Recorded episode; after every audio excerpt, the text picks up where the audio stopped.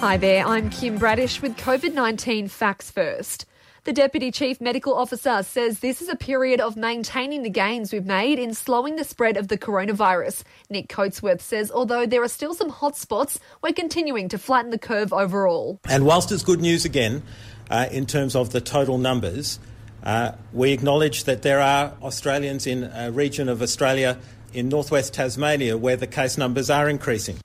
19 passengers from the Ruby Princess cruise ship have now sadly died from coronavirus. The latest, a woman in her 60s passing away in a Canberra hospital, bringing the Australian death toll to 63. An official inquiry and homicide investigation into the doomed ship is underway.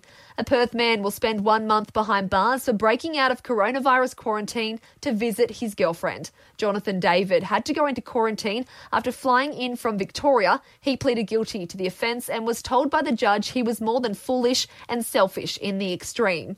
Overseas, with more than 17 million people facing unemployment in the US, they're now being told they'll have to wait a little longer for a stimulus check. It's as the country's Treasury Department has ordered President Donald Trump's name be printed on them, which will slow their delivery down by several days, according to the Washington Post.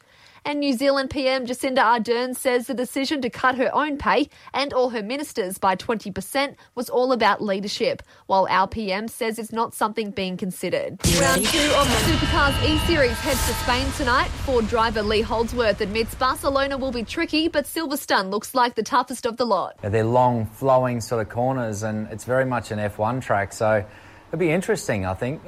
Probably provide some good passing opportunities at the end of some of the long straights, but, but I dare say there'll be some pretty nasty shunts there as well. So it'll be good to watch. Well, big news for race fans with F1 driver Max Verstappen appearing as a wild card across the four races.